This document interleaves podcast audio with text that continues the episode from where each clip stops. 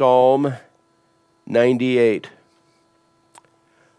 O sing to the Lord a new song, for he has done marvelous things. His right hand and his holy arm have gained him the victory. The Lord has made known his salvation. His righteousness he has revealed in the sight of the nations. He has remembered his mercy and his faithfulness to the house of Israel. All the ends of the earth have seen the salvation of our God. Shout joyfully to the Lord, all the earth. Break forth in song, rejoice, and sing praises. Sing to the Lord with the harp, with the harp and the sound of a psalm, with trumpets and with the sound of a horn. Shout joyfully before the Lord, the King. Let the sea roar and all its fullness the world and those who dwell in it. Let the rivers clap their hands. Let the hills be joyful together before the Lord. For he is coming to judge the earth. With righteousness he shall judge the world and the peoples with equity. Let's pray together. Our Lord, you may be seated.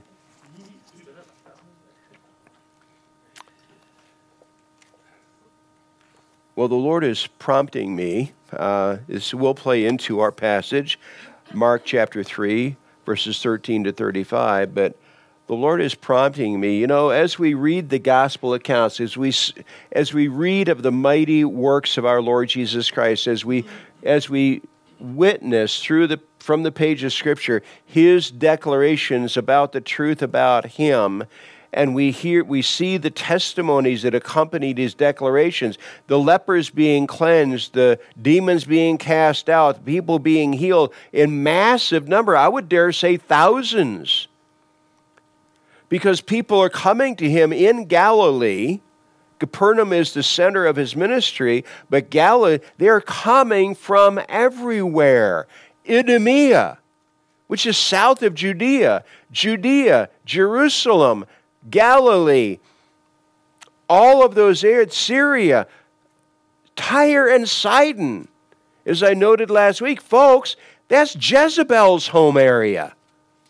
Is they're coming to Jesus in massive numbers. They're hearing the truth. They're witnessing God's mighty power, His works.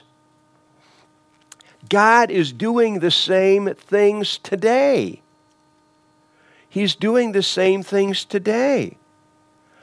People witnessing. Let me share with you, and I've shared this two or three times already. And when he was with us about three years ago, Seton Lee from Cambodia, Seton Lee has a six day a week broadcast in Cambodia. Four hours a day, Monday through Saturday. It is the most watched Zoom broadcast and listened to radio broadcast in Cambodia. One of the testimonies that he gave when he was here was that the format for his program is he reads one chapter from the New Testament and then spends the rest of the time just taking calls from people who are interacting.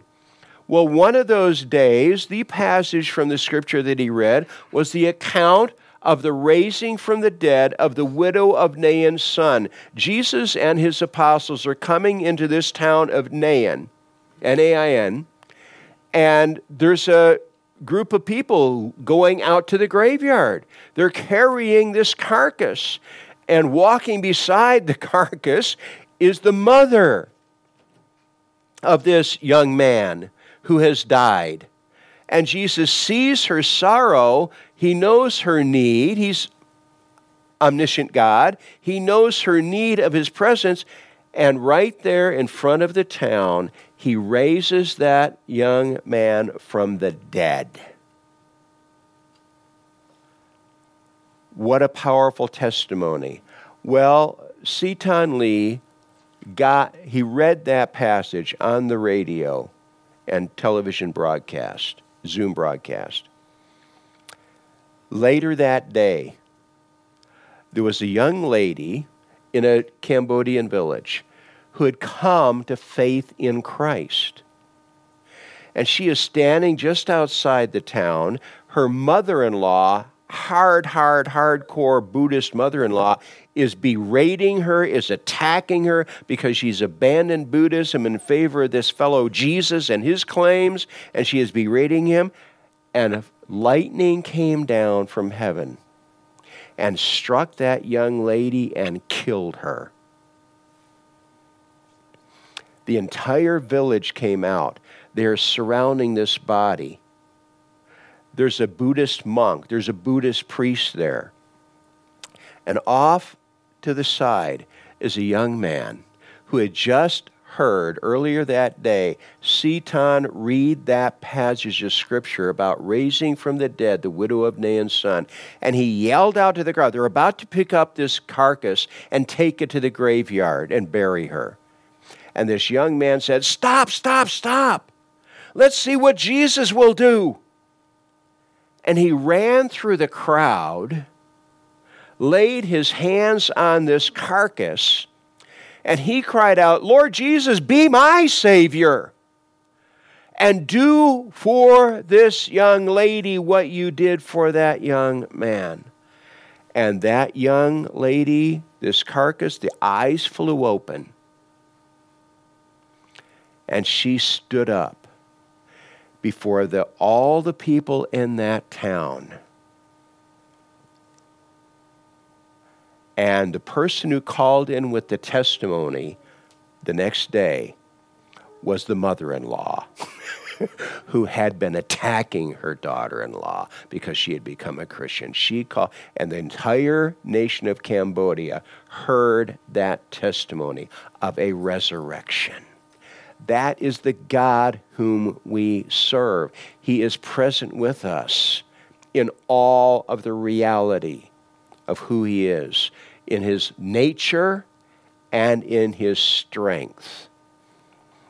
Now we turn to the Gospel of Mark, chapter 3, and what we have we been seeing in this gospel. We saw, of course, John the Baptist's ministry repent, the kingdom of heaven is at hand. And then Jesus comes and he baptizes Jesus. And then Jesus immediately, and of course, what we know from John's gospel, what does John the Baptist later testify to his own disciples? Behold, the Lamb of God, speaking of Jesus, behold, the Lamb of God who takes away the sin of the world. Then John the Baptist get gets arrested by Herod Antipas, who is the ruler of the region of Galilee.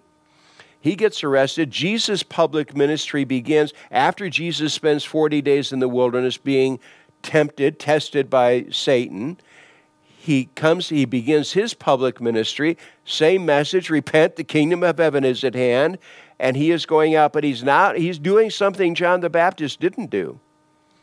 He is doing miracles, testifying to his truth, to his message and people start coming to him. He is casting out demons, he is healing people, he is cleansing lepers. He's, and people are coming to him, coming to him, coming to, is already noted from the entire region, even the pagan areas around. They're hearing of it. They're coming to him. But also, the opposition is arising the opposition is arising. And we've noted this in the passages we've already touched on in chapters 1 and 2. The opposition is arising. Last week we concluded with the episode where Jesus is in a synagogue on the Sabbath day. There's a man there with a withered hand, a dried up, tiny hand. He's in the synagogue, and there are Pharisees in the congregation. Is this fellow Jesus going to break the Sabbath law? Is he going to heal? Is he going to do a work on the Sabbath day by healing this man?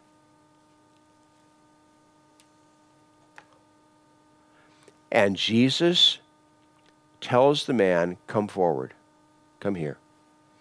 Then he asks the congregation, is it right to do good on the Sabbath day or to do evil? If I, basically, if I do not heal this man who I can heal, I will be doing evil. By withholding good from people, that is an evil act that we're capable of. That's an evil act. Or should we do good? and they refused to answer. And it says in the text, Jesus became angry. Look at the hardness of the hearts of these religious, self proclaimed holy fellows who won't answer. They want Jesus to do, well, they want him to do good so they can accuse him of doing a work. And Jesus becomes angry with them, and he says to the man with the withered hand, Reach forward your hand. And he re- as he reaches it forward, it becomes whole. And what is the response of the Pharisees? As soon as the synagogue ceremony time is over, they go and ally themselves with, gag me, Herod Antipas. They line up Herod Antipas was probably the most despised person by the Jewish culture. but the Pharisees, who are the super Jews, line up with him. Why? Because Jesus is a threat to them, to their standing in the community. So we pick up now with chapter 3, verse 13 well, let me back up. I'm going to start in verse 7 just to give us a running start. But Jesus withdrew with his disciples to the sea, and a great multitude from Galilee followed him, and from Judea and Jerusalem and Idumea and beyond the Jordan, and those from Tyre and Sidon, a great multitude, when they heard how many things he was doing, came to him. So he told his disciples that a small boat should be kept ready for him because of the multitude, lest they should crush him. This is a pretty big response. For he healed many, so that as many as had afflictions pressed about him to touch him. And the unclean spirits, whenever they saw him, fell down before him and cried out, saying, You are the Son of God. But he sternly warned them that they should not make him known. You know, there's certain people you really don't want testifying for you, and demons is one of them, okay? Verse 13 And he, Jesus, went up on the mountain and called to him to him those he wanted, he himself wanted. And they came to him. Then he appointed twelve, that they might be with him and that he might send them out to preach and to have power to heal sicknesses and to cast out demons. Simon, whom he gave the name Peter, James, the son of Zebedee, John, his brother, John, the brother of James, to whom he gave the names Boanerges, that is, sons of thunder, Andrew, Philip, Bartholomew, Matthew, Thomas, James, the son of Alphaeus, Thaddeus, Simon the Canaanite, and Judas Iscariot, who also betrayed him. And they went into a house. Now, one of the things that's happening, the Pharisees, religious leaders, informally, the religious leaders of Israel, they've aligned themselves with Herod Antipas. They are taking a public stand against Jesus, and Jesus appoints these 12 apostles. Now, one of them is a betrayer, we know from the book of Acts he got replaced. But Jesus appoints these people. This is in Ephesians chapter 2, the apostle Paul says this. God is creating a God created and the apostles didn't know it. Nobody knew it until G, Jesus pushed this this revelation through the pen of the apostle Paul. God is laying the foundation here for a new format, a new body of redeemed people that will temporarily replace the Israel format.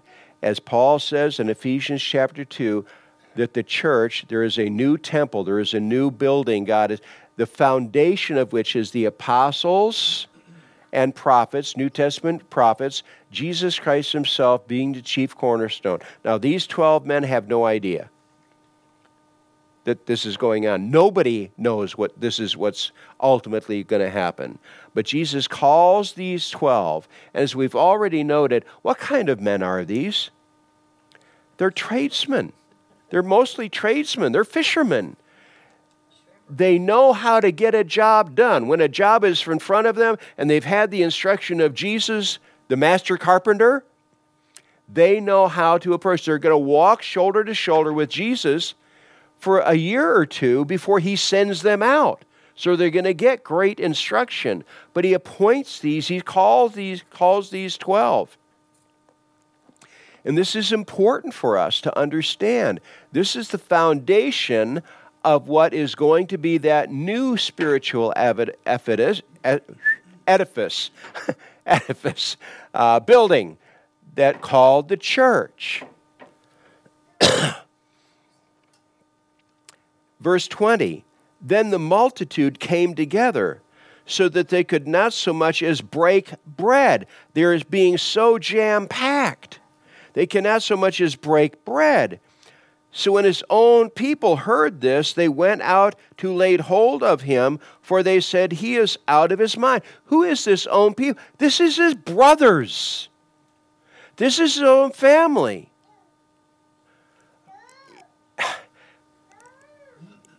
It's shocking, but not shocking. Who were Joseph's biggest problem? His own brothers kidnapped him. His own brothers sold him as a slave into Egypt. He spent time in prison in Egypt and then he became the rescuer of his brothers and their families and of his father. Is it a surprise that the same sort of thing will happen with Jesus? Jesus' brothers will come to faith after his resurrection. They are very resistant to his testimony. We know from the Gospel of John that Jesus, when he turned water into wine, that his brothers were present. They know what he did. They know they knew of that miracle. It says specifically in John's gospel, they were there in Cana of Galilee when he performed that miracle. And yet later in John's gospel, those brothers are he's up in Galilee with his disciples and his brothers are there and his brothers say to him in front of his if you really are who you claim to be, they have the evidence. Why don't you go to Jerusalem and make your case? And Jesus says to them, Well, it's not time for me to do that yet, but it's always time for you. You can repent right now. No thanks. No thanks. They did, but it would be a full three years. But Jesus is calling these, the opposition is rising, even as it was with Joseph, as it was with David. David's own father and brothers dismissed him.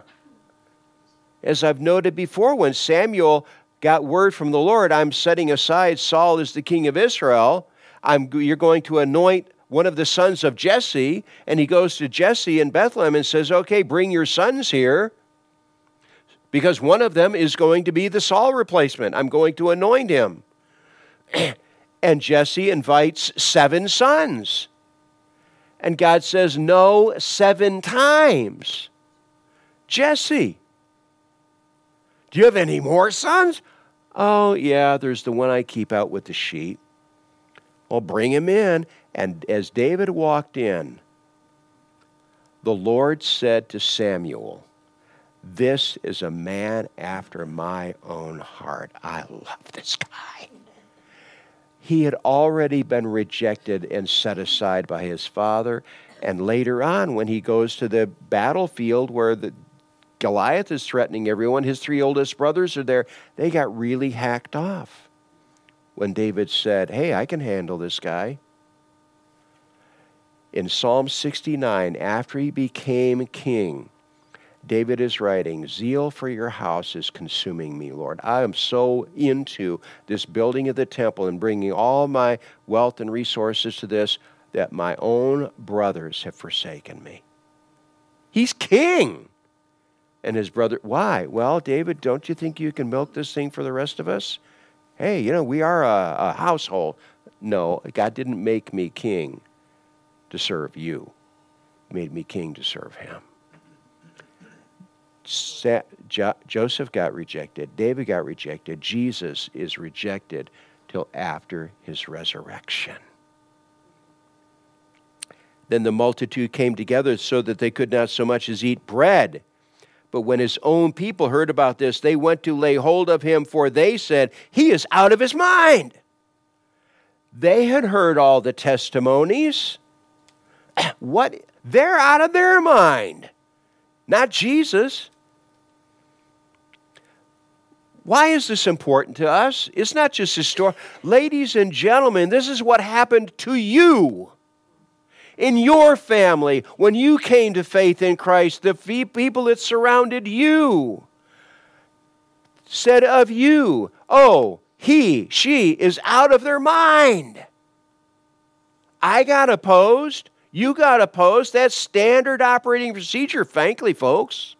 It's the common thing.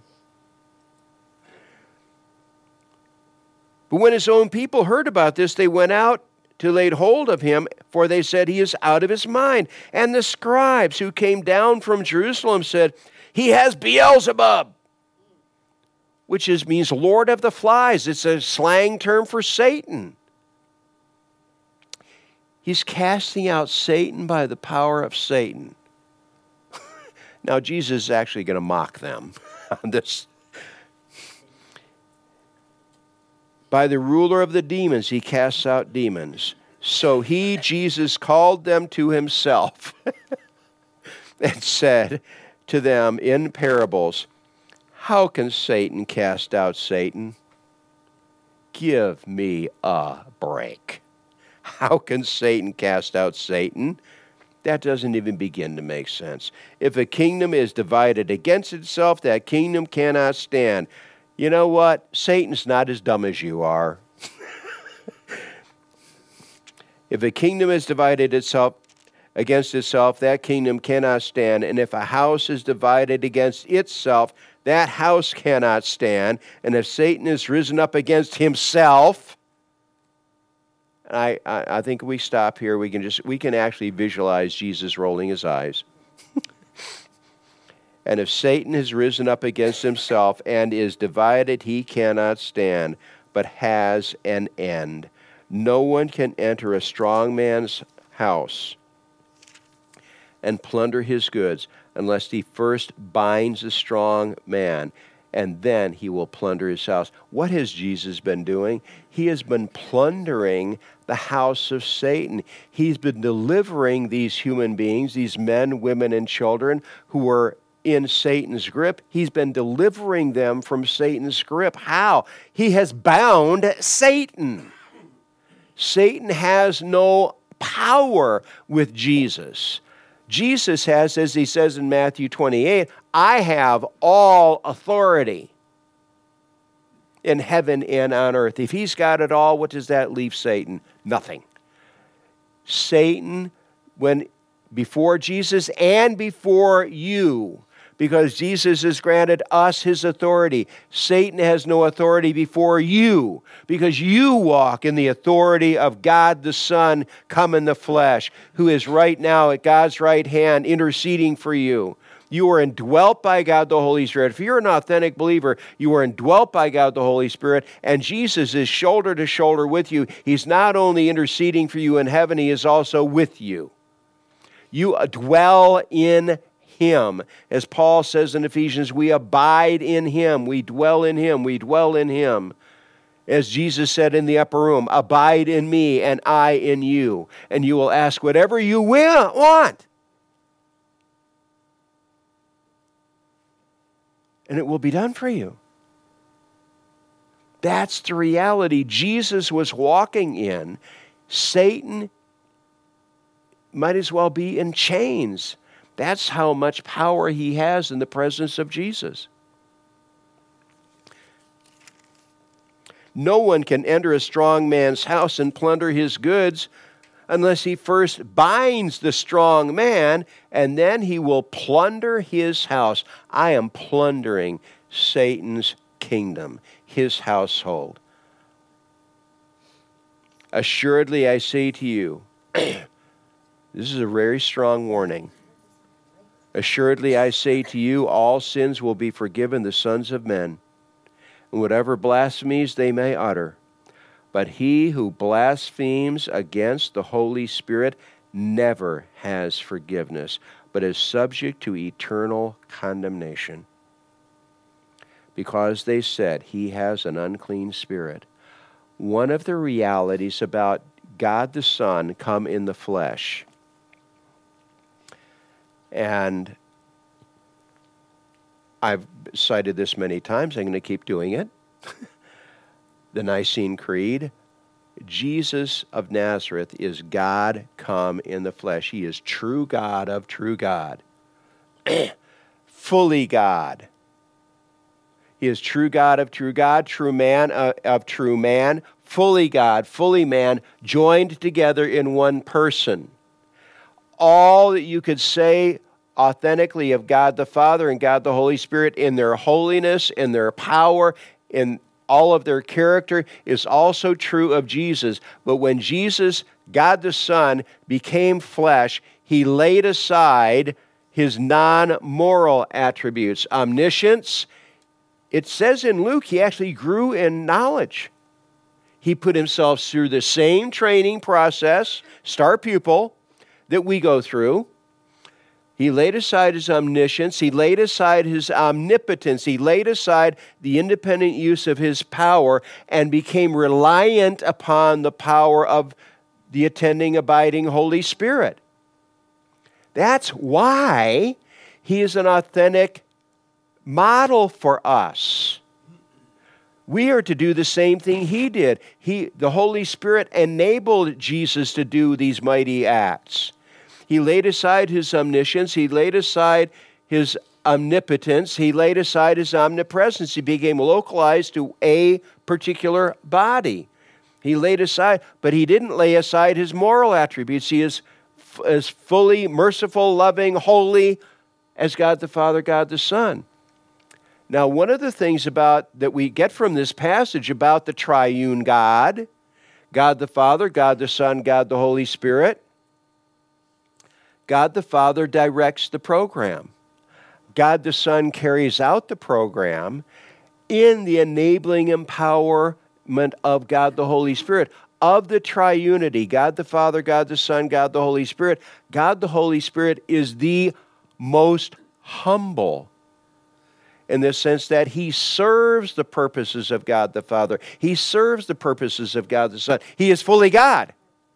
He is fully God but he is the servant of servants. Because of that, God the Father and God the Son are very are guardians of his reputation. Jesus says in Matthew's gospel the same he says you can blaspheme God the Father and be forgiven. You can blaspheme God the Son and you can be forgiven. But you cannot blaspheme God the Holy Spirit. Exactly what he says here. And be, why? Because God the Father and God the Son are guardians of the Holy Spirit's reputation.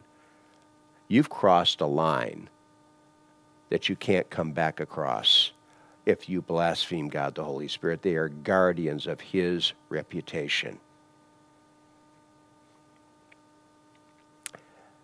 And who is it that's accused? It is the religious leaders that have come up with this nonsense. Oh, he's casting out Satan by the power of Satan. No, I'm casting out Satan by the enabling power of God the Holy Spirit. They're saying the spirit that resides in him is the satanic. No, you just crossed a line, gentlemen. You just crossed a line. You just sent yourselves to the lake of fire. Don't do that. Don't do that. Don't you dare point to Jesus' testimony, these evidences, and defame them and say they were done by the power of anyone but God, the Holy Spirit, enabling him. You've crossed a line.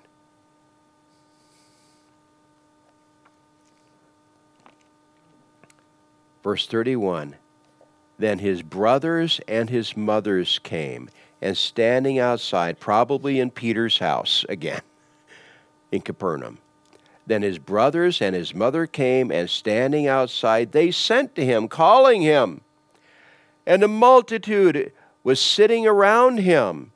So he's in this packed house. They're outside on the street. They can't even get in. And they said to him, the people there in the house, Look, your mother and your brothers are outside seeking you.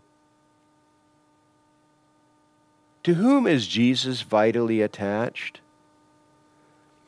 But he answered them, saying, Who is my mother or my brothers? The reality of who I am is not focused upon my blood relatives, so to speak. It is on the household that is being created by the enabling power of God the Holy Spirit. I am calling a family to myself. Who is your Father? Our Father in heaven.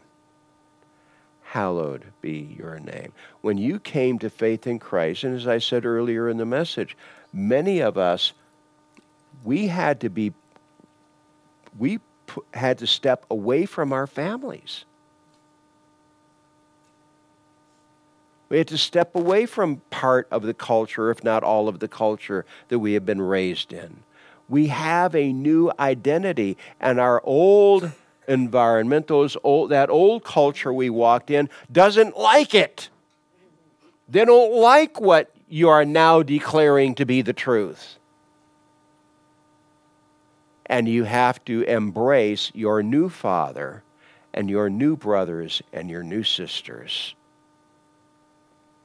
then his brothers and his mother came, and standing outside, they sent to him, calling him. And a multitude was sitting around him, and they said to him, Look, your mother and your brothers are seeking, are outside seeking you. But he answered them and saying, Who is my mother or my brothers? And he looked around in a circle at those who sat about him and said, Here are my mother and my brothers. For whoever does the will of God is my brother and my sister and mother. Whoever does, I've got a new family. I've got a new family. Now, if my blood relatives should decide to join that family, God bless them. But I've got a new family. I've got a new, I've created a new identity this is what we experience. Jesus is modeling how we are to deal with the situation. Nobody wants to be rejected. Nobody wants to be stiff armed by their family. But when it comes to accepting that and being loyal to Jesus, you will choose loyalty to Jesus. You will choose that. And by the way, some of those family members, as Jesus' brothers later did, he also had sisters, by the way. We don't know how many.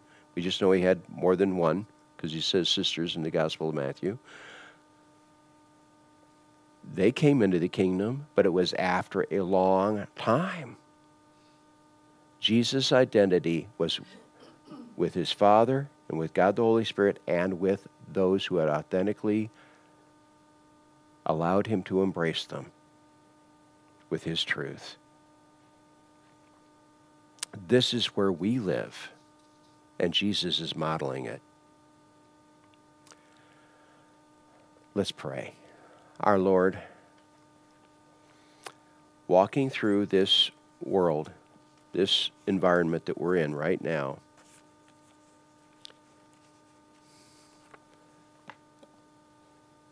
Requires the acceptance of rejection by our former families and friends. But we are embraced by you. You are our Father. We give you thanks. We ask that you would enable us, as Jesus did, to walk in patience with those who are our physical relatives, who are not yet our spiritual relatives. And we ask that, as with Jesus' brothers, you would sweep them, as you did with us, sweep them into your welcoming embrace. We ask this for this outcome and enable us to walk by your understanding and view in the enabling power of your Holy Spirit this week. And we are asking that this week you will give to each of us at least one opportunity to clearly speak gospel truth to someone whom you've prepared to hear that message. We ask this of you, Good Shepherd Jesus. And all God's people said, Amen. Going to